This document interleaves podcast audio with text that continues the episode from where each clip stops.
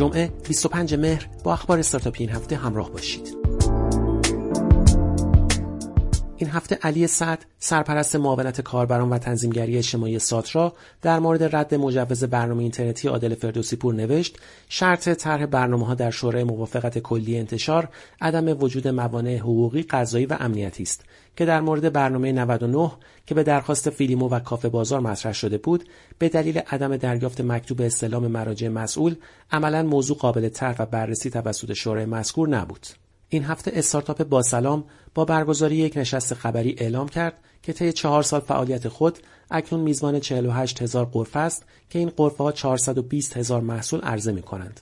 محمد رضا آقایا مدیرعامل این شرکت اعلام کرد که از سال گذشته تا کنون با ایجاد امکانات گوناگون باسلام را به بازار اجتماعی تبدیل کردند تا مشتری و دار به راحتی با یکدیگر ارتباط برقرار کنند. او گفته سی روز گذشته 12 میلیون و 526 هزار بار جستجو در باسلام رخ داده است. این هفته پیوست گزارشی نوشت کاربران affiliate marketing دیجیکالا اخیرا انتقاداتی از این فروشگاه آنلاین دارند که در توییتر نیز بازتاب داشته است. این بازاریاب ها به مواردی همچون تسویه حساب دیرهنگام دیجیکالا و رقم بالای کمیسیون اخذ شده گلایه دارند. در پاسخ به این انتقادها مدیر روابط عمومی دیجیکالا بخشی از آنها را قبول و اعلام کرد که کانال affiliate در حال حاضر یک کانال ضررده بازاریابی است به گفته او دیجیکالا با 100 هزار affiliate marketer در ارتباط است و تنها 3 درصد فروش دیجیکالا از این کانال انجام می شود روابط عمومی دیجیکالا دلیل پرداخت با تأخیر پورسانت های affiliate marketing های خود را هم به وجود برخی تخلف ها ارتباط داد. سهشنبه خبر رسید دیوان عدالت اداری رأی شورای رقابت در موضوع انحصار طلبی اسنپفود را بازنگری کرده و تصمیم بر ابطال گرفته است. این دیوان تصمیم شورای رقابت را به دلیل عدم وجود مدارک و مستندات لازم برای اثبات اتهام مذکور وارد ندانست.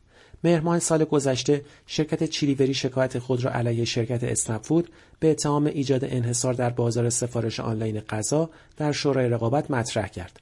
در رأی اولیه شورای رقابت بخشی از ادعاهای چیلیوری توسط شورای رقابت تایید و در نهایت رأی به نفع آن صادر شد. اکنون پس از گذشت یک سال دیوان عدالت اداری رأی شورای رقابت را وارد ندانسته و بنا به تشخیص این سازمان اسنپفود هیچ گونه انحصاری بر بازار نداشته و شرایط رقابت سالم بوده است. یک شنبه این هفته نقشه و مسیراب بلد اعلام کرد. پس از فوت استاد محمد رضا شجریان جستجوی عبارتهای بهشت زهرا بیمارستان جمع و آرامگاه توس در این اپلیکیشن افزایش داشته است. بر اساس اطلاعات این نقشه جستجوی آدرس بیمارستان محل بستری استاد در نقشه بلد 11 برابر به نسبت روزهای عادی افزایش یافت. طوری که بیمارستان جمع به دومین عبارت جستجو شده در اپلیکیشن بلد تبدیل شد.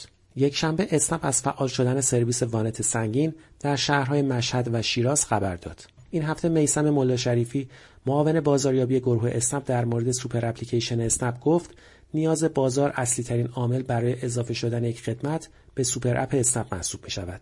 تیمی حرفه‌ای در اسنپ مسئولیت انجام تحقیقات بازار را بر عهده دارند و وظیفه‌شان سنجش و تحلیل نیاز مشتری است.